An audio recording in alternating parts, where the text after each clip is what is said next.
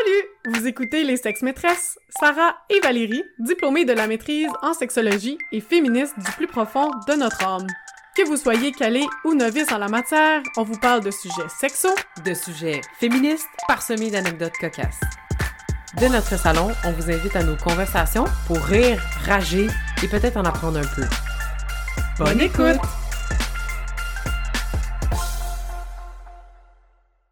Bonjour! Aujourd'hui, les sexes maîtresses accueillent Zoé, une étudiante et candidate au doctorat en psychologie de l'Université de Montréal. J'ai l'honneur de connaître Zoé puisqu'on travaille sur les mêmes projets de recherche dans le laboratoire d'études du couple. Elle se joint à nous aujourd'hui en tant que sexe maîtresse honoraire pour vous introduire au concept d'attachement amoureux. Bienvenue Zoé! Merci, je suis vraiment privilégiée euh, de venir euh, au podcast. J'adore vraiment euh, tout ce que vous faites. J'ai oublié de le dire, mais c'est Zoé qui fait nos canevas. C'est elle qui nous a donné le modèle là, de base ouais, qui est très cool pour la saison vrai. 3. C'est elle derrière l'œuvre d'art. ouais. Bon, on se lance dans l'attachement. Dans un premier regard, on va s'intéresser à l'attachement amoureux. Ça donne plus une perspective diadique, donc une perspective pour des relations, pour tout ce qui est relationnel. On voulait vraiment se pencher là-dessus. Et que de mieux de parler d'attachement amoureux pour parler de relations amoureuses? c'est un peu tautologique mon affaire, mais suivez-moi. Ou en fait, suivez Sarah, parce que c'est sûrement elle qui va avoir la définition. ben, il y a beaucoup de définitions de l'attachement, mais je pense que la première qu'on pourrait donner, c'est que l'attachement provient du besoin d'entrer en relation, de créer des liens forts, constants et significatifs avec autrui. Donc là, on est vraiment dans la base d'un attachement. En fait, euh, John Bowlby, c'est le premier théoricien de l'attachement et lui, il s'intéressait en fait à comprendre là, la détresse que les enfants allaient ressentir quand sont séparés de leurs principaux fournisseurs de soins, donc les principales figures d'attachement. Puis, ce qu'il a réussi à démontrer, c'est que les liens qu'on formait les enfants avec les personnes qui s'occupaient d'eux avaient vraiment un impact considérable tout au long de leur vie, puis qui allait leur suivre là, à travers les années aussi. En effet, on peut voir que le degré de disponibilité, de constance, de protection et de réconfort qu'un parent va offrir à son enfant pourrait avoir un grand impact là, sur les comportements futurs de son enfant, de la façon qu'il va entrer en relation avec les autres. Donc euh, c'est ça, c'est sûr que quand on parle de l'attachement, on se rend compte que ça ça vient pas de nulle part, comme tu n'es pas avec un certain attachement, tu le construis avec les gens qui sont autour de toi et qui prennent soin de toi. Mm-hmm. Ouais, pis ça, commence même au premier regard des parents euh, directement après l'accouchement ou la première fois qu'il y a vraiment un lien qui se crée. Donc déjà là, si Ah ouais. euh, le bébé quand il naît, il y a déjà euh, 100 milliards de neurones. Puis tous les sens sont mobilisés vraiment juste pour entrer en contact avec la mère. En fait, pour une question de survie là, tout simplement parce Mm. qu'il peut pas répondre euh, lui-même à ses besoins. Mhm. Mm. Il crée le lien dès le premier regard. Pouvoir analyser, ça prend environ 200 millisecondes à l'être humain pour analyser si l'environnement est bienveillant ou pas. Ah, Puis ça, ça commence là, dès le premier regard avec euh, la principale figure d'attachement. 200 Mon Dieu. millisecondes, c'est combien? C'est genre un claquement de doigts, ça? C'est rien, là? C'est vraiment un fun fact. C'est pour ça, les trucs de skin to skin, après la- l'accouchement, je veux dire. Oui, absolument. Puis dans cette perception-là de est-ce que mon environnement est bienveillant ou pas, ça inclut tout ce qui est non-verbal, donc comment la personne va bouger, comment elle va s'exprimer. Donc tout ça va déjà commencer là, à apprendre à l'enfant Mm. euh, à reconnaître les signes bienveillants ou pas de l'environnement, puis aussi à savoir là, si son environnement est apte à répondre à ses besoins ou euh, s'il est vraiment quelque part. Wow. Puis aussi, on sait que au niveau neurologique, l'attachement dès l'enfance, ça a un impact aussi sur la manière dont le cerveau va même se développer. L'environnement peut être un élément de protecteur s'ils sont dans un contexte où il y a un maternage adéquat. OK. Par contre, s'il n'y a pas de maternage adéquat, ben ça pourrait mener à justement avoir des difficultés au niveau de la Mm. régulation des émotions. Puis c'est vraiment au niveau neurologique euh, que les structures vont être différentes. Là. Wow, c'est fascinant.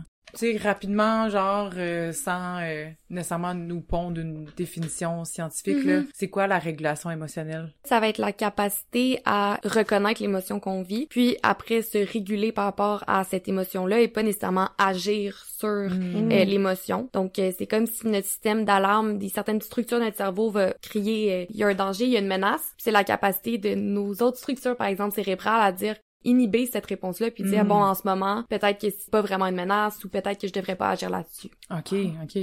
Je sais pas si vous, vos parents, ils faisaient ça aussi, mais on, il y a eu la mode avec euh, le behaviorisme puis les thérapies très comportementales à dire, ben si ton bébé pleure, laisse-le dans le berceau. Puis comme ça, il va arrêter de pleurer. Bon, on l'entend encore, là, Ouais, ouais, ouais. Le 5, Oui, 10, mais- 15, puis les histoires de même. Absolument, mais ça, c'est justement quelque chose qui peut vraiment être une blessure d'attachement chez le bébé parce que ce qu'on lui apprend, c'est même si t'exprimes tes besoins, parce qu'à cet âge-là, ta seule façon d'exprimer que t'as des besoins, c'est de pleurer, ben, on n'y répondra pas. Mm. Fait déjà là, à cet âge-là, dans des petits comportements comme ça, ça peut même mener à, à justement envoyer un message. Oui, parenthèse, là, tu sais, comme on veut pas culpabiliser personne, puis si la méthode 5, 10, 15 a bien fonctionné pour votre santé mentale à vous en tant que parent et répondait quand même aux besoins du bébé, tout ça varie énormément parce que selon le tempérament du bébé aussi, on peut ajuster la façon qu'on interagit avec. Mais effectivement, des fois, ben, ça fonctionne bien, puis il y a d'autres endroits où là, on pourrait nourrir l'attachement, etc., etc. Fait que, à nuancer à ce niveau-là.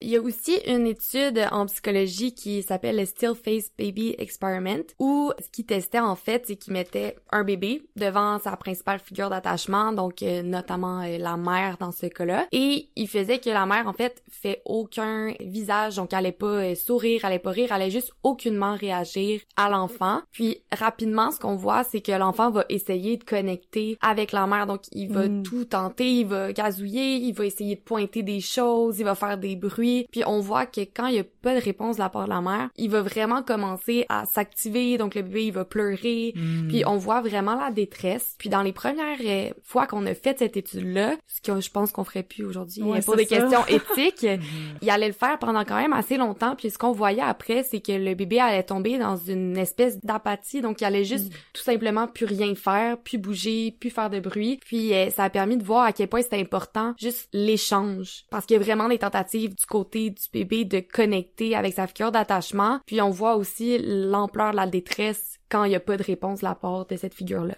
Mais moi, j'ai toujours trouvé ça fascinant à l'épicerie, les bébés, que c'est des parfaits inconnus, là. Genre, je les connais pas, là. Pis on dirait qu'ils flirtent, là, tu sais, avec leurs petits yeux. Ils sont tellement, pis ils sont tellement cute, là, tu sais, genre, c'est comme, oh, comment tu peux pas être attaché à eux, justement? En résumé, les premières figures d'attachement vont influencer l'enfant sur les relations qu'il va avoir avec autrui. Par exemple, si les parents étaient aimants et stables, ce sera pas la même chose que si c'était des parents qui étaient inconsistants ou qui étaient même absents. Exact. Absolument. Ça me fait penser à une autre expérience qui a aussi été tentée auprès des enfants en très bas âge, dans les moments justement avec Bowlby où là on essayait d'observer certains phénomènes chez le développement des enfants puis de leur attachement. Mary Ainsworth, qui est une chercheuse canadienne qui a été l'assistante de John Bowlby, a mis sur pied une expérience avec des mères avec leurs enfants en bas âge.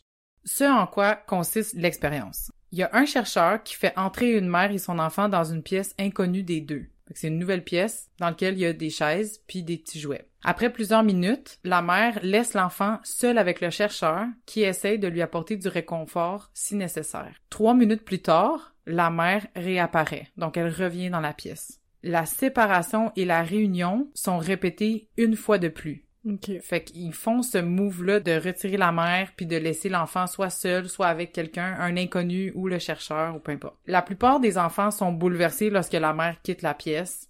Ils vont peut-être se balancer, ils vont peut-être pleurer, ils vont jeter leurs jouets. Là, c'est comme, les jouets sont plus importants, j'arrive plus à explorer mon monde extérieur parce que là, ma figure parentale est plus là, tu sais. Il y a certains qui vont se montrer plus résistants, ils vont se calmer eux-mêmes, ils vont reconnecter facilement avec le parent, puis ils vont se remettre à jouer avec leurs jouets tout en vérifiant, sais, la présence parentale va être peut-être plus accrue. Pour ces enfants-là, ils semblent avoir l'assurance que la mère va être là pour eux en cas de besoin. Les enfants ayant la faculté de se calmer eux-mêmes ont majoritairement des mères chaleureuses et affectueuses. Les enfants qui étaient moins résistants, quant à eux, ils vont être peut-être plus anxieux ou agressifs, ou alors ils présentent une attitude distante et froide au retour de la mère. Les mères des enfants coléreux présentent un comportement généralement imprévisible, alors que les mères des enfants détachés semblent plus froides et dédaigneuses. Dans cette étude-là, on cherchait vraiment à vérifier le moment de séparation puis le moment de reconnexion. Puis c'est avec cette première expérience-là qu'on a commencé à avoir des morceaux d'informations de plus pour informer ce qu'est l'attachement puis comment il se construit puis à quoi ça ressemble quand ça se construit un peu chambranlant. Le nuance, on veut pas culpabiliser des mères selon qu'ils soient froides ou dédaigneuses ou chaleureuses, etc. Mais il y a des impacts dans la façon qu'on naît avec les enfants qui vont avoir un impact sur la relation enfant-parent et les relations amoureuses Sur ce, des années plus tard, on est arrivé avec des styles d'attachement à l'enfance, à plus proprement parler. Oui, est-ce qu'on définit style d'attachement en fait, c'est comme des modèles un peu des attentes qu'on va avoir vis-à-vis soi-même et aussi par rapport aux autres. Puis c'est on va les voir par des besoins émotionnels ou des comportements sociaux également qui vont varier entre les personnes. Chez les enfants, il y a quatre styles principaux qu'on va retrouver. Donc Premièrement, il y a le style secure, c'est environ 60% des enfants. Puis le parent est vraiment considéré comme une base de sécurité. Donc peut-être que l'enfant peut vivre bon un peu d'angoisse quand le parent va quitter, mais il est facilement réconforté à son retour. Donc eh, ça sous-entendrait en fait que la figure d'attachement a de la sensibilité puis qui est aussi réactive aux signaux verbaux et non verbaux de l'enfant quand il manifeste des besoins, puis qu'il y a également de la constance puis de la cohérence mm. dans les comportements. Un enfant qui est secure, ça va être un enfant qui est capable d'exprimer ses besoins de soutien et de proximité. Et de recevoir une réponse constante et comme c'est la constance de la réponse aussi est importante dans ce lien-là, secure. Exact, c'est ça. Oui, ils sont secures de pouvoir s'exprimer parce que leurs parents leur mhm, donnent l'espace et, l'énergie pour le faire. Mhm. Le deuxième style, euh, c'est ambivalent, parfois aussi appelé anxieux, donc c'est environ 20% des enfants. Et là, on va voir que l'enfant va vraiment chercher la proximité avec le parent, qui va être bouleversé par son départ, puis que à son retour, il pourrait chercher en fait à le punir euh, hmm. d'avoir quitté.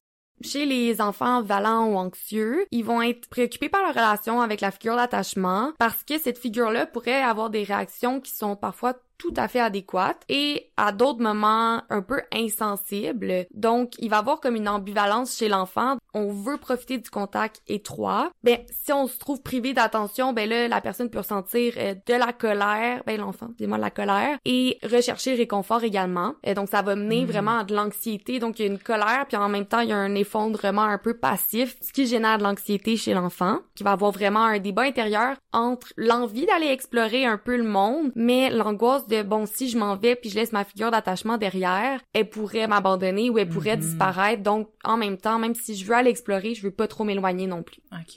Ouais, c'est vraiment comme la définition de l'ambivalence, en fait. Genre, t'es pas sûr entre deux choix souvent opposés. J'avais aussi lu que c'était souvent des enfants qui avaient eu des parents, là, qui étaient peu cohérents, qui étaient instables, puis qui étaient mhm. vite débordés par leurs propres émotions. Ce qui avait tendance à leur transmettre une peur du monde extérieur, une peur de l'avenir, donc, l'enfant va, comme tu dit, là, il va vraiment essayer d'attirer l'attention de ses parents pour recevoir de l'attention. L'autre style qu'on va voir aussi, ça va être le style évitant, donc ça c'est environ 10% chez les enfants. L'enfant, il va sembler un peu indifférent aux parents, donc il va pas être vraiment perturbé par son départ, puis il peut l'ignorer ou l'éviter même à son retour. En général, on va voir des parents qui vont plus être distancés ou désengagés envers l'enfant. Et bon, tous les, les parents ont leur propre histoire aussi, ce qui mm. peut impacter leur manière d'interagir avec leur enfant. Et ils peuvent être perturbés ou irrités par la vulnérabilité de leur enfant ou même réfractaires en fait à l'idée de donner une réponse adéquate et si eux-mêmes, par exemple, l'ont pas reçu dans le passé. Ah. Donc, euh, ni les émotions positives ou les émotions négatives auxquelles ils pourraient nier la légitimité vont être vraiment accueillies. Mm-hmm. Et l'enfant va donc se sentir un peu fondamentalement inadéquat dans le ressenti de ses émotions. Donc, l'enfant évitant va s'éloigner émotionnellement de lui-même et du monde extérieur pour se protéger. Mm-hmm. Absolument. Le dernier style d'attachement à l'enfant, c'est le style désorganisé qui est environ aussi 10% des enfants. Donc ce style-là, ça va être lui qui va refléter vraiment la plus grande insécurité. En fait, l'enfant, il a juste pas de modèle d'attachement qui est prévisible. Hmm. Donc, on va voir un peu du style anxieux ambivalent qu'on a discuté puis un peu des réactions de l'enfant davantage évitant. Donc à la réunion avec les parents, il pourrait être confus puis montrer des euh, comportements contradictoires. Donc un mm. exemple qu'on voit souvent par exemple, ça va être qu'il va aller enlacer son parent, puis après une fois qu'il est dans ses bras, il va le frapper. Donc ah. il va avoir comme toujours cette tension là un peu entre le mm. désir de proximité mais la peur aussi de cette proximité là puis la colère que ça peut euh, amener chez chez l'enfant. Puis en général, pour ces enfants-là, c'est vraiment des milieux familiaux qui sont assez perturbés, perturbants sur le plan psychologique. Mhm. Et donc, on peut penser à la négligence affective, émotionnelle, à des abus ou euh, des périodes ponctuelles aussi d'absence de la part des parents. Donc, un enfant imprévisible euh, face à ses émotions, face à ses comportements. Oui, ben absolument. Ben, ce qu'il y a à retenir à l'enfance, puis pourquoi c'est autant aussi important même quand on parle à l'âge adulte, c'est que ces styles d'attachement-là qui ont été déterminés, ils ont tendance à être assez stables dans le temps. Puis c'est un excellent ou peut-être même le meilleur prédicteur du style d'attachement une fois à l'âge adulte. Excepté là s'il y a beaucoup de traumas plus tard en cours de vieillissement ou s'il y a une multitude d'expériences positives qui sont assez prolongées, ben ça pourrait mener avoir un changement dans son attachement. Mais autrement, ça tend à demeurer stable. C'est plutôt stable. Ah ouais, ça, ça me surprend quand même. Je pensais peut-être que ça allait être plus fluide que ça, mais finalement, c'est une fois que ça se cristallise à l'enfance, ça tend à, à rester là, en filigrane. Ouais, mais c'est, on parlait tantôt au niveau neurologique, on a des réseaux neuronaux qui vont s'installer puis qui vont mener à une certaine façon de réfléchir puis même ça va influencer notre manière qu'on perçoit l'environnement. Hmm. Donc pour aller changer ces circuits-là puis réapprendre à non, OK, c'est pas nécessairement une menace quand euh, je vois tel comportement, ben ça, prend quand même une période assez prolongée ou des expériences assez massives et importantes pour que ça puisse vraiment se modifier. OK.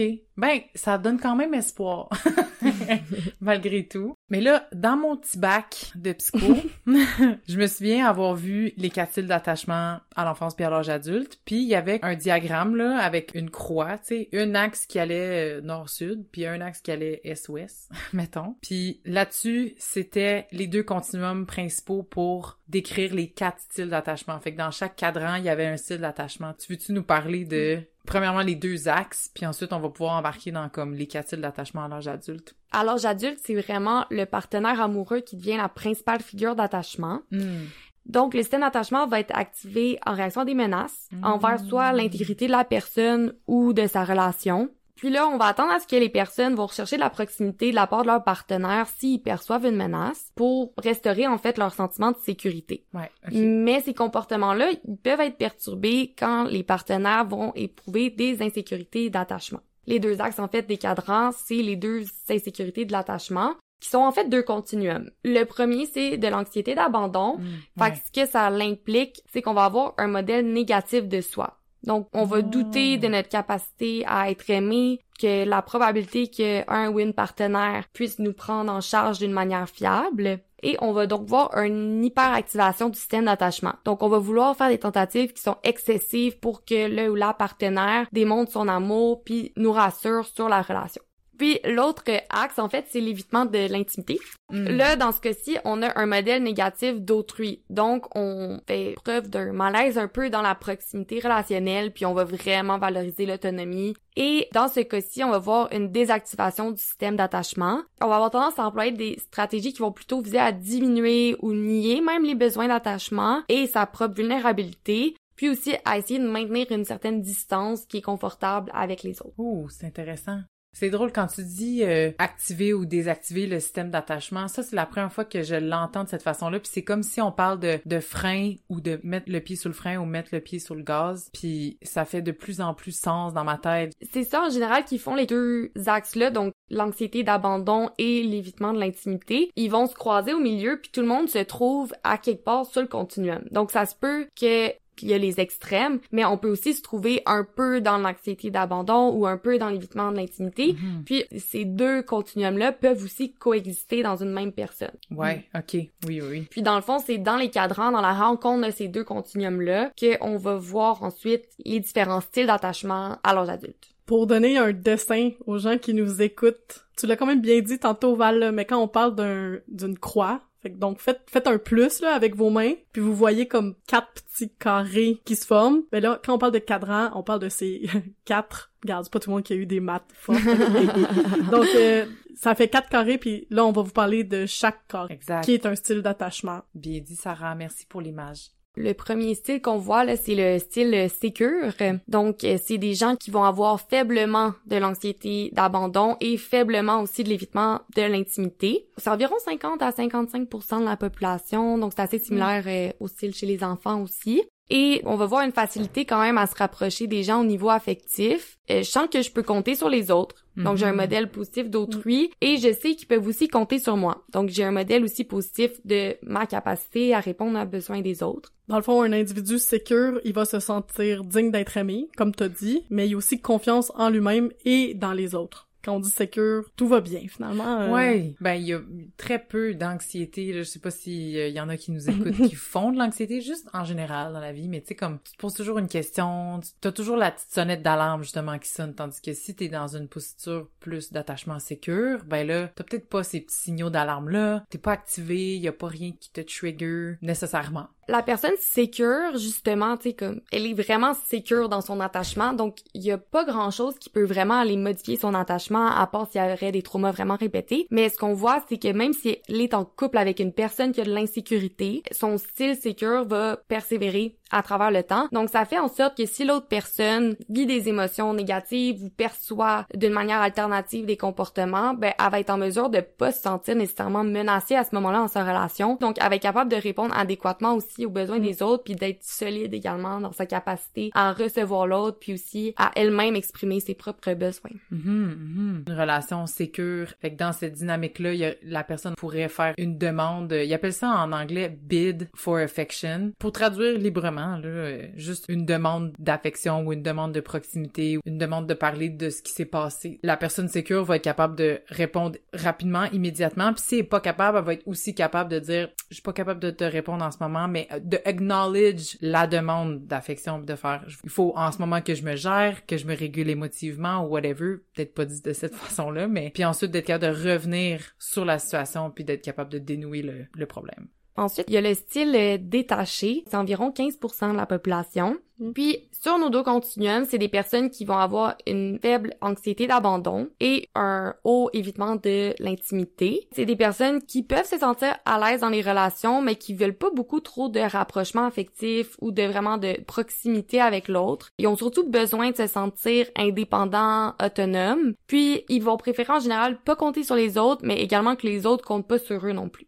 Hmm. J'ai une question peut-être que tu vas pas être capable de répondre, mais est-ce qu'il y a plus d'hommes qui sont attachement évitants? C'est vraiment intéressant comme question. Je m'en suis d'ailleurs posée alors que je, je me préparais pour le podcast. Mais euh, je pense il faudrait que je vérifie. Unofficial, unofficial. Oui, Unofficial, mais on sait qu'au niveau de l'évitement de l'intimité, c'est moins de la capacité de se fier, par exemple, sur les parents. Donc, il pourrait avoir des réponses qui vont plus nier les besoins affectifs, donc les émotions, comme on a vu à l'enfance avec l'attachement évitant. Et mon raisonnement a été qu'il est peut-être possible que les parents, avec les garçons, Mhm. ont moins tendance à inviter de parler à leurs émotions, puis que socialement, ça crée davantage d'hommes évitants Ouais, que de femmes. Mais Ouais, c'est... c'est intéressant. Comme le fait de dire à un garçon, arrête de pleurer. Mhm. Mm. Ben là, ça fait en sorte que plus tard, il est comme, j'ai pas besoin de pleurer, je pleure jamais. Moi, les émotions, c'est secondaire. Ouais. C'est ça, j'ai Ouais. pas besoin vraiment des autres. Hum, hum. Puis euh, je suis indépendant, puis je garde mes émotions pour moi, puis c'est mieux comme ça. Même que être vulnérable émotivement, c'est dangereux, entre guillemets, là, bien entendu, Oui, oui. là, mais c'est comme une menace parce que mes parents m'ont chicané. Ouais. OK. Si on regarde de face les fameux continuums en croix avec les petits carrés, on a fait le petit carré en haut à gauche, sécure, le petit carré en haut à droite, détaché. Maintenant, on va faire les deux carrés en bas, préoccupé et craintif. Oui, donc euh, préoccupé, c'est environ 20% de la population. Quand même. C'est qui vont être hauts sur l'anxiété d'abandon et bas sur l'évitement de l'intimité. Donc, on veut être proche des autres, mais on a un peu le sentiment que les autres sont peut-être réticents à être proches de soi. Il peut y avoir un sentiment de malaise un peu quand ils sont pas dans une relation intime, mais il y a toujours la préoccupation à savoir si les autres m'apprécient en fait autant que moi je les apprécie. Donc là, c'est à ce moment-là qu'on voit un peu plus le fait de, bon, j'ai un modèle positif des autres, mais un modèle négatif de moi. Donc, comment est-ce que vraiment les gens peuvent m'apprécier autant que je les apprécie? C'est là où on entend plus parler du fameux people pleasing, là. Que ces gens-là, c'est genre, ils veulent tout faire pour tout le monde, mais ils s'estiment moins eux-mêmes. Oui, également, puis chez les personnes préoccupées, il y a une hyperactivation du système d'attachement. Donc, une recherche toujours de se rassurer avec l'autre. Donc de là, Mm. peut-être euh, le classique people pleaser de faire des actions qu'on croit qui vont nous confirmer en fait l'appréciation et l'amour de l'autre, puis de s'assurer en fait qu'il va pas me quitter euh, Hmm. parce que j'affirme un besoin parce que Ouais, ouais. Ce style d'attachement-là, il me fait penser au mime, comme tu sais, celui qui s'écrit euh, moi à ma copine, je t'aime, euh, je t'ai acheté des roses, euh, j'ai fait à souper, j'ai fait le lavage, da, da, da, ma copine. Mais est-ce que tu m'aimes encore? Tu sais, comme, ok, mais même si j'étais un ver de terre, est-ce que tu m'aimerais encore? Comme, tu sais, puis on en rit, mais ça ressemble à ça, les questionnements des attachements préoccupés, anxieux. C'est comme, je te crois pas quand tu me le dis. Fait que je vais constamment rechercher l'intimité. Fait que faible sur l'évitement de l'intimité. Puis haute dans l'anxiété de pédaler dans les cercles vicieux, cognitifs.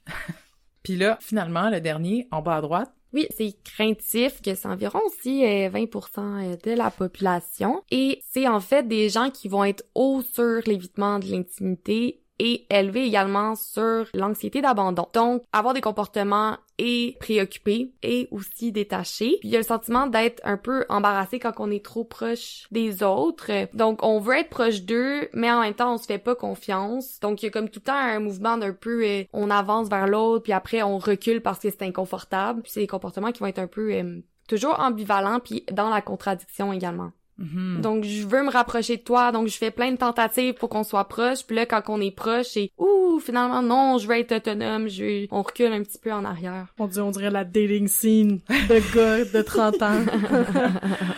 Ah, ben, ça se peut que ce soit 20% d'entre eux, Sarah. Tout ce que je prends. Lui, il y en a... Pauvre Sarah. T'as-tu un trauma répété? Ouais, c'est ça. Ouais. Mais c'est vrai ce que tu décris en fait, c'est vraiment imagine qu'on te demande de toucher un rond chaud. Tu vas vouloir le toucher mais en même temps tu sais que c'est vraiment chaud, fait comme tu sais tu vas avoir des tentatives craintives genre de Fait que c'est ça, c'est ça le style d'attachement craintif. C'est celui qui me brise le plus le cœur. De le remarquer chez quelqu'un, Hmm. ça me brise le cœur parce que c'est comme ah toi t'as vécu de l'incohérence, de la non-constance chez ton parent, c'est ouais, en tout cas ça me ça vient me chercher. Ouais. Mais il me semble que j'avais lu des trucs qui mentionnaient que ce type d'attachement-là amène aussi beaucoup à des relations toxiques. Genre, c'est pas la personne qui est toxique parce qu'elle se rend pas compte de ses comportements nécessairement. Mais ça peut mener à beaucoup de relations toxiques dans sa vie parce qu'autant avec des amis qu'avec ses relations amoureuses, c'est chaud, c'est froid, c'est chaud, c'est froid, c'est chaud, c'est froid. C'est difficile de comme comprendre ces personnes-là. Ouais, ben c'est difficile de s'attacher. Hmm. Puis ouais, vu qu'on est des êtres relationnels, sociaux, des êtres sociaux, on cherche constamment cet attachement-là avec plein de gens autour de nous, tout le temps. Fait que imagine essayer d'avoir un attachement avec quelqu'un qui est chaud-froid tout le temps. Tu sais pas sur quel pied danser, là. Tu marches sur des coquilles d'œufs, tu sais jamais quelle réaction il va avoir. Comme quelqu'un qui t'en donne un peu puis après il te l'enlève. J'ai l'impression que ça, ça serait vraiment euh, tragique. Toxique, Comme, euh, super toxique, là. Comme dans du breadcrumbing, là, tu sais, il t'en donne par petits morceaux. Ouais, oui. Fait que toi, tu restes constamment attaché à cette personne-là, mais il revient, il part, il revient, il revient. Ça fait violence, là, littéralement, tu sais. Oui, puis aussi, à l'âge adulte, on a tendance à répéter euh, nos propres traumas. Donc, euh, ton Tinder, euh, il va falloir qu'on en discute. mais on a tendance à choisir un partenaire ou une partenaire qui a un attachement qui est le même que nous. Ou souvent, les, les personnes avec euh, des attachements insécures vont avoir tendance aussi à être en couple avec des personnes qui ont des attachements Mm. insécures. Mais souvent, on va rechercher, en fait, le parent qui est un peu mal aimant. On va essayer d'être avec une personne qui Mm. emploie ces mêmes mécanismes. Donc, on se remet un peu dans l'espèce de situation euh, traumatique au niveau des blessures d'attachement. We're sucker for pains.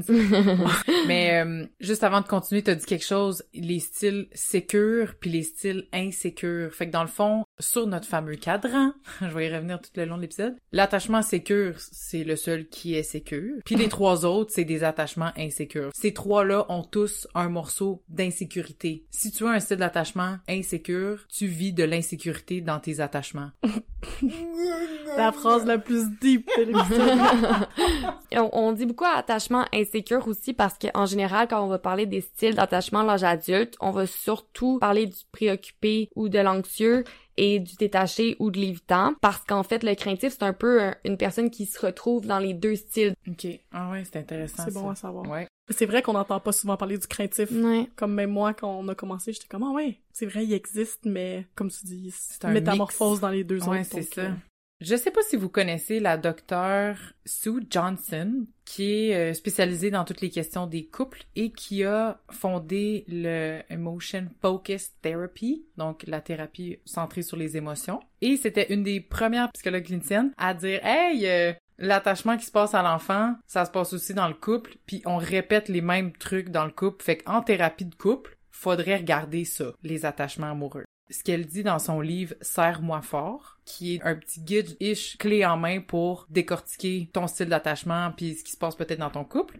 Elle dit, à chaque fois qu'on cherche à s'attacher, on cherche à avoir une connexion. Puis on adopte des stratégies pour lutter contre la peur de la perte de la connexion. Mm. Puis ces stratégies-là sont souvent inconscientes, puis ils fonctionnent, du moins dans les premiers moments, mais il peut se former un cercle vicieux d'insécurité les premières fois, tu vas essayer des trucs, puis si ça fonctionne pas, ou si tu le fais pas comme il faut, ou la personne répond pas, ou etc., ça te donne comme le message que finalement, peut-être on répond pas à tes besoins, on va pas répondre à tes émotions, ah, oh, t'es donc bien émotionnel, t'es donc bien lourde, tu sais, ça va pas fonctionner pour toi, fait que là, ça peut renforcer certains styles d'attachement insécures. Le service d'insécurité, il se met en place. Ça éloigne chaque membre du couple à chaque jour un peu plus de l'être aimé.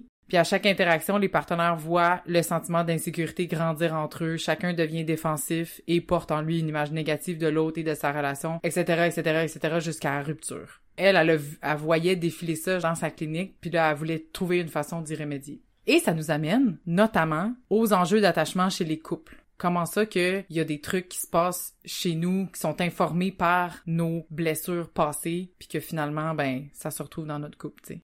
Des fois, on l'oublie, mais dans les personnes qui ont un style plus évitant ou détaché, c'est aussi des personnes qui, dans le fond, sont insécures. Exact. Eux aussi, la stratégie qu'ils emploient, c'est ils désactivent leur système d'attachement puis ils se retirent puis bon, j'ai pas besoin de personne. Mais l'insécurité est la même que chez la personne anxieuse, c'est que elle va être manifestée différente. Mhm. Ben les deux, c'est la peur de la perte de connexion. Mhm. Comme tu le dis, les comportements qu'ils vont avoir pour essayer de rétablir ou d'éviter la perte de cette connexion-là vont être radicalement différents.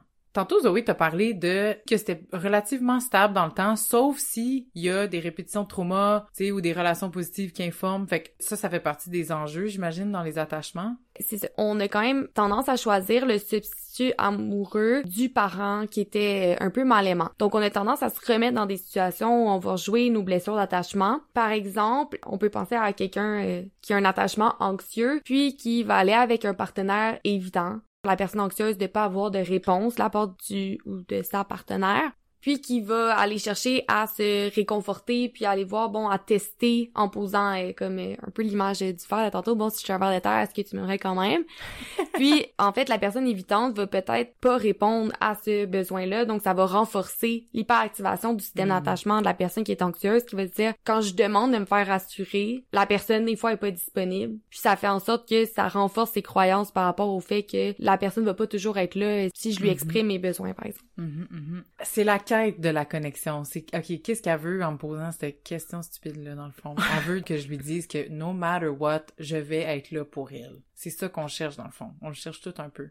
Fait que ça, ça serait un exemple de répétition des traumas. C'est ça que tu veux dire, genre dans le fond que constamment, mettons, moi Valérie, je suis anxieuse, puis relation après relation avec différentes personnes, évitantes en l'occurrence, je me fais tout le temps dire que mes demandes d'affection, on va pas y répondre.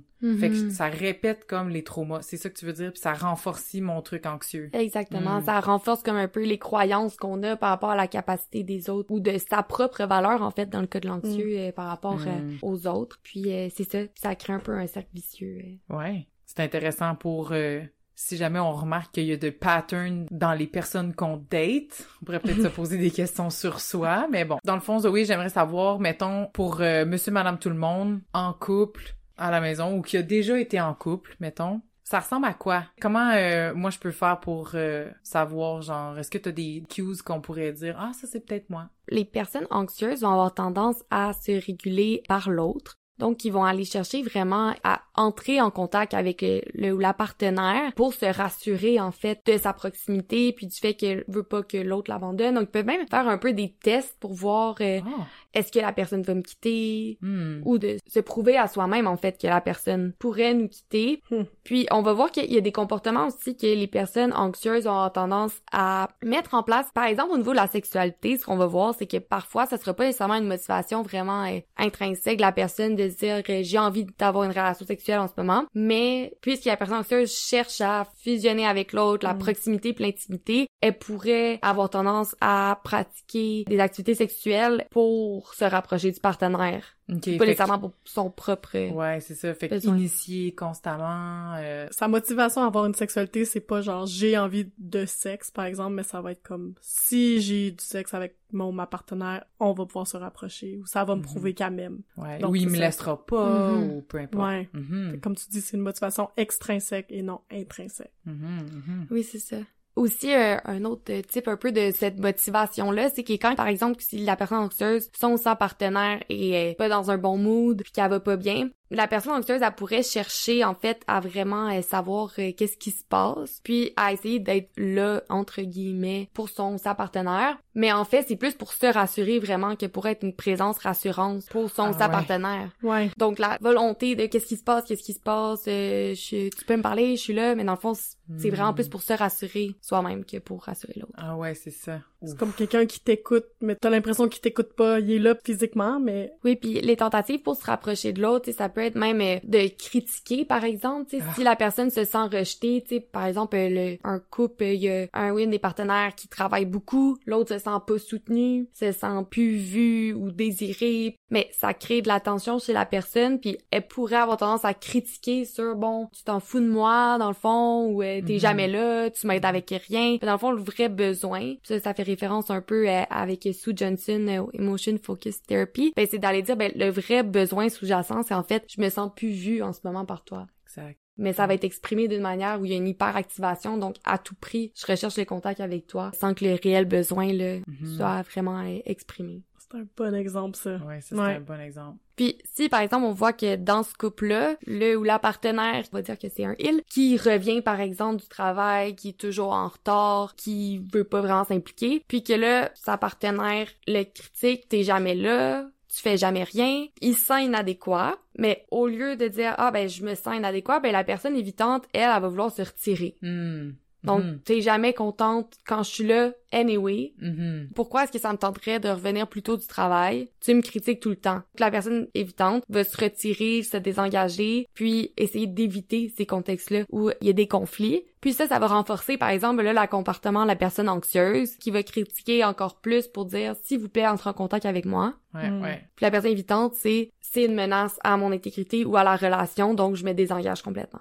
Exact, exact. C'est vraiment funky l'attachement évitant. Parce que c'est celui qui est plus comme opposé, dans le fond, comme réaction. C'est que la personne a une peur de la perte de connexion, mais que dans le fond, il sauve encore plus loin.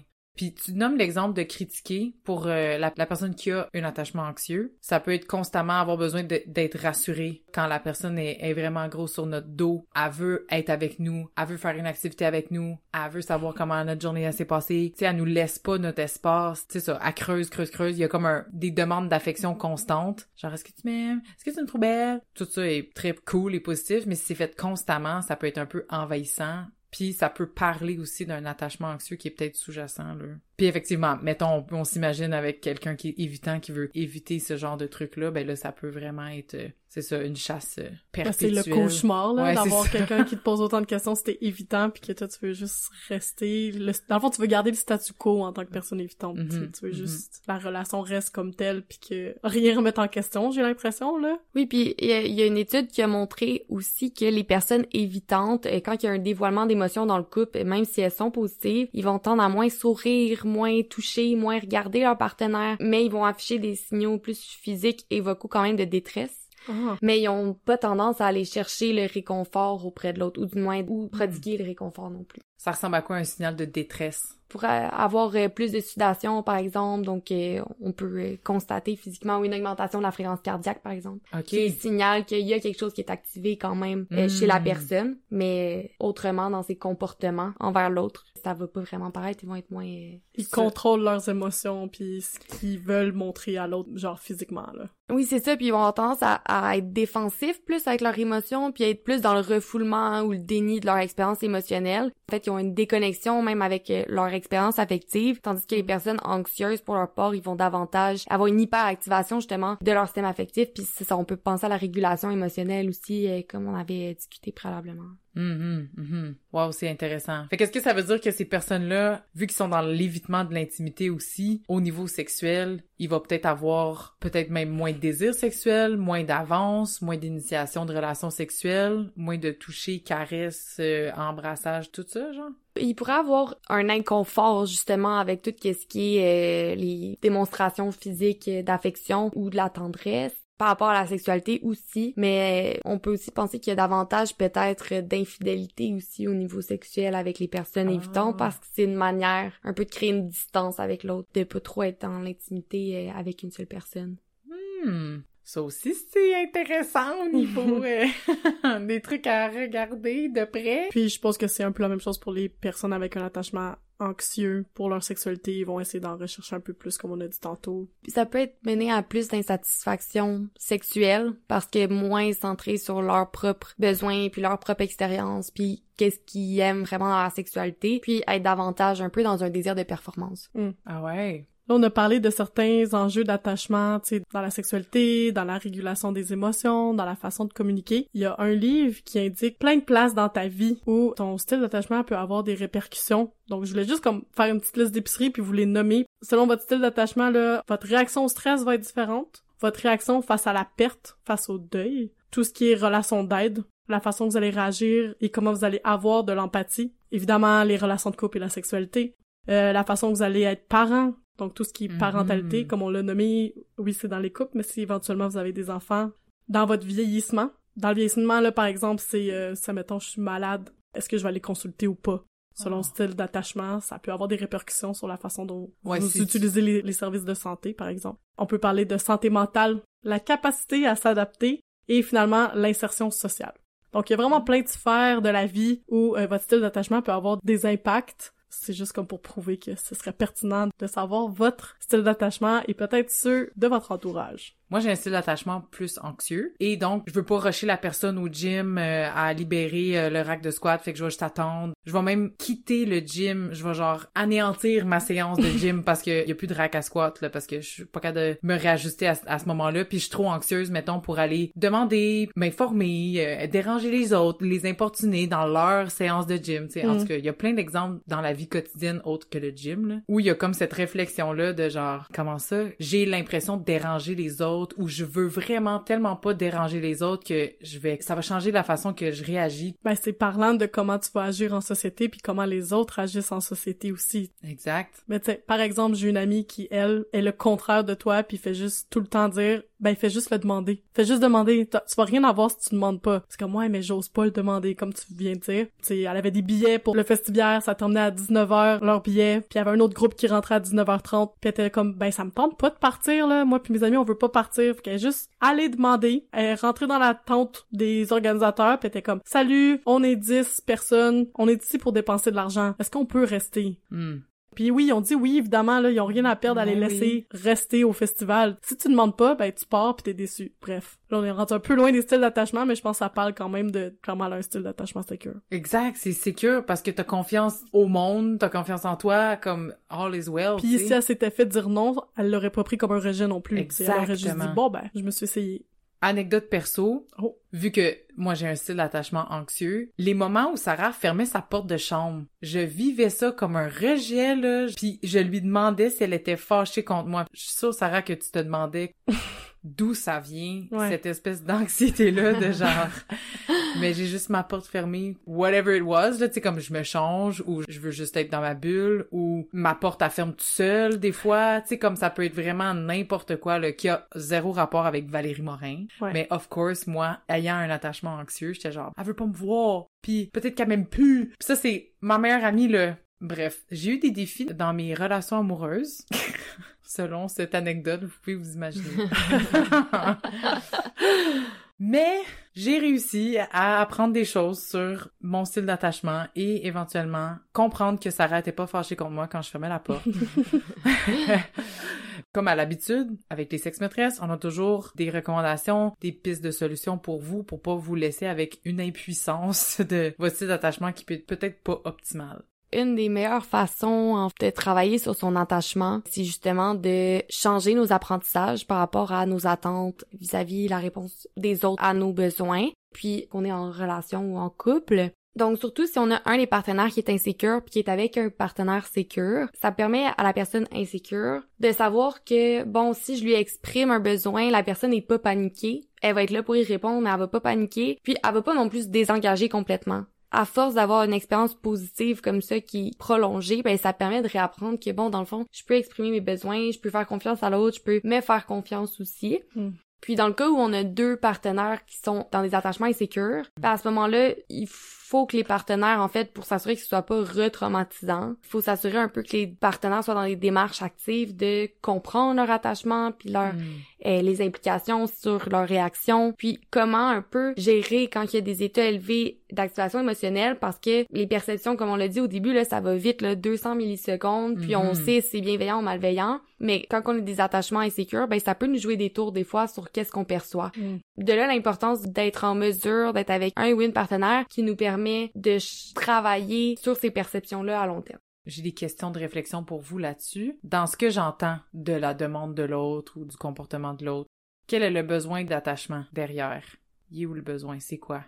Qu'est-ce qui crie là? Qu'est-ce qui a besoin d'aide? Qu'est-ce qui a besoin d'une connexion? Qui a peur de la perte de connexion? C'est quoi? Fait que ça, c'est des bonnes questions de réflexion. Si, en mettant, on comprend pas le comportement de l'autre ou ce qu'il est en train de nommer ou, par exemple, quand on parlait tantôt de la personne qui critique constamment, tu sais, la personne qui revient du travail, da, da, da, c'est comme, ben, dans ce qu'elle nomme, dans ces propos-là, c'est quoi qui crie contre la perte du lien? Une des manières aussi d'être capable de travailler sur son attachement quand on est avec un ou une partenaire, c'est d'être capable de réfléchir premièrement à avoir identifié son style d'attachement et celui euh, de ou de la partenaire prendre conscience de qu'est-ce qu'il faut qu'il change, puis comment ce style d'attachement-là va influencer mes perceptions et ma manière de réagir en fait dans une situation qui peut être menaçante puis euh, la menace parfois c'est un simple commentaire ou euh, un mm. regard qu'on perçoit d'une manière euh, blessante. Et ça ça permet éventuellement à bon ben quand ça se passe, avoir la réflexion qu'est-ce que c'est venu chercher chez moi? Parce que si objectivement on est capable de prendre un peu de recul puis se dire définitivement ma réaction était trop intense pour vraiment la menace qu'il y avait de manière mm. objective ben après ça nous permet de dire qu'est-ce qui fait mal chez moi dans ce contexte-là, puis d'où ça vient, puis de comprendre ça, ça permet de comprendre ben c'est peut-être normal que j'ai cette réaction-là parce que quand j'étais plus jeune, il y avait telle ou telle chose qui se mhm. produisait dans ce type de contexte-là. D'identifier les besoins, ça permet après aussi de communiquer aux partenaires. Donc si par exemple, mhm. je réagis mal parce que ma partenaire décide d'aller euh, gamer, puis on était censé euh, d'écouter un film, puis finalement je deviens évitante, puis je m'en vais, puis je reviens pas mais si j'ai une réflexion par rapport à ça, je peux après dire à ma partenaire, je suis blessée parce que aujourd'hui, j'avais envie qu'on passe du temps ensemble, puis je me sens que t'as pas cette même envie-là de passer du temps avec moi. D'exprimer ce besoin-là, ça te permet d'avoir après des conversations avec le ou la partenaire par rapport à la manière de réagir d'une part et d'autre pour que le ou la partenaire peut aussi t'accompagner là-dedans. Mm-hmm, mm-hmm. Puis tout ce beau travail-là, tantôt t'as nommé démarche active, ça, ça veut dire avec de l'aide professionnelle, fort probablement, parce que, tu sais, on, on, parle depuis tantôt de trucs assez théoriques puis très psychocliniques, là, qui sont difficiles à déchiffrer on your own. Avec de l'aide professionnelle, il est parfois possible de créer un espace sécuritaire dans lequel chaque membre du couple peut entendre le cri de l'autre, entre guillemets, tu sais, son besoin d'attachement et y répondre de manière réconfortante et donc forger une connexion sécurisante. Mm. So, it's possible. Gardez espoir comme tu dis, je pense que tout ce que vous dites, c'est que ça se travaille mieux en thérapie aussi, parce que t'apprends à utiliser les bons mots pour exprimer mm-hmm. des émotions, exprimer des besoins. C'est pas quelque chose qu'on a appris, jamais. Pas parce qu'on est en psycho qu'on est meilleur que personne, by the way. Non, en tout. Donc, euh, tu sais, c'est sûr que ça aide le couple. Même si tu connais vos deux styles d'attachement, je pense qu'aller en thérapie ou avoir de l'aide professionnelle, ça peut juste aider à, à mettre des stratégies en place auxquelles vous avez peut-être pas pensé non plus. Puis tantôt on parlait de avoir plusieurs expériences positives avec une personne peut t'aider sur ton continuum d'anxiété ou d'évitement, de peut-être te rapprocher du centre. Moi je pense aussi que les amitiés ou en fait beaucoup de toutes les relations, mais les amitiés c'est souvent plus fort aussi que les collègues de travail par exemple. Mm. En amitié, je pense que ça peut t'aider à placer des limites, à débuter à communiquer parce que rendu à 30 ans, c'est quand même ancré tes relations amicales. Donc je pense que pour quelqu'un qui est évitant, qui doit commencer à être peut-être un peu plus vulnérable, qui doit commencer à montrer des émotions, c'est quand même une bonne base d'être capable de faire ça avec un ou une amie. Même chose pour une personne anxieuse qui a des millions de questions vraiment étranges, puis qui est capable de les communiquer à quelqu'un qui est comme OK, je vais te rassurer sur ça tout de suite. T'sais, ça peut être en amitié aussi. Je pense qu'il y a Mhm. certains traits qui peuvent quand même là être améliorés si t'as des amis qui sont un safe space. Ouais. Oui, puis l'attachement, ça joue dans toutes les relations, un peu comme t'as dit. Dans nos amitiés aussi, tu sais, on parle de partenaire amoureux parce que ça devient comme la principale figure d'attachement à l'âge adulte. Mais avec les amis aussi, on les vit, ces enjeux-là. Il y a même certaines personnes pour lesquelles euh, leur style d'attachement peut être euh, davantage euh, saillant euh, dans les amitiés même. Mhm. Donc moi j'avais des petites recommandations de lecture. La première étant le livre Guérir des blessures d'attachement par Gwenaël Persio, qui donne des vignettes là, des styles d'attachement, donc c'est vraiment plus facile à comprendre. euh. Ensuite, on a le livre Dis-moi qui tu aimes, je te dirai qui tu es par Marc Pistorio, qui est un classique là, euh, en psychologie. Puis finalement le livre dont Val nous a parlé aujourd'hui qui s'appelle Serre-moi fort par Dr. Sue Johnson. Donc euh, on va les mettre dans le show notes, euh, vous pourrez euh, le consulter. Ceci est une citation qui vient du livre, justement, de Sue Ah. Johnson. Souffrir est inévitable. Souffrir seul est intolérable. Donc, en guise de conclusion, nous sommes des êtres sociaux, mais bien plus encore, nous sommes des êtres émotionnels. Pour parvenir à un lien amoureux durable, nous devons être capables de nous mettre à l'écoute de nos besoins et de nos attentes et de les transformer en signaux intelligibles Mm. auxquels notre partenaire pourra alors répondre. On peut retenir que connectés, on s'équilibre l'un l'autre, on s'équilibre émotionnellement l'un l'autre. Les sex-maîtresses vous demandent donc de réfléchir aux questions suivantes. Et vous, ça ressemble à quoi vos demandes affectives, vos cris d'attachement? Bonne semaine! Merci d'avoir été avec nous pour cet épisode des Sex-Maîtresses. On espère avoir stimulé vos réflexions et inspiré vos prochaines conversations avec vos proches. Suivez-nous, partagez nos épisodes sur vos réseaux sociaux et surtout, Faites-nous plaisir et écrivez-nous vos questions, vos impressions et vos suggestions. Les sex maîtresses vous souhaitent une bonne semaine. Bisous, bye!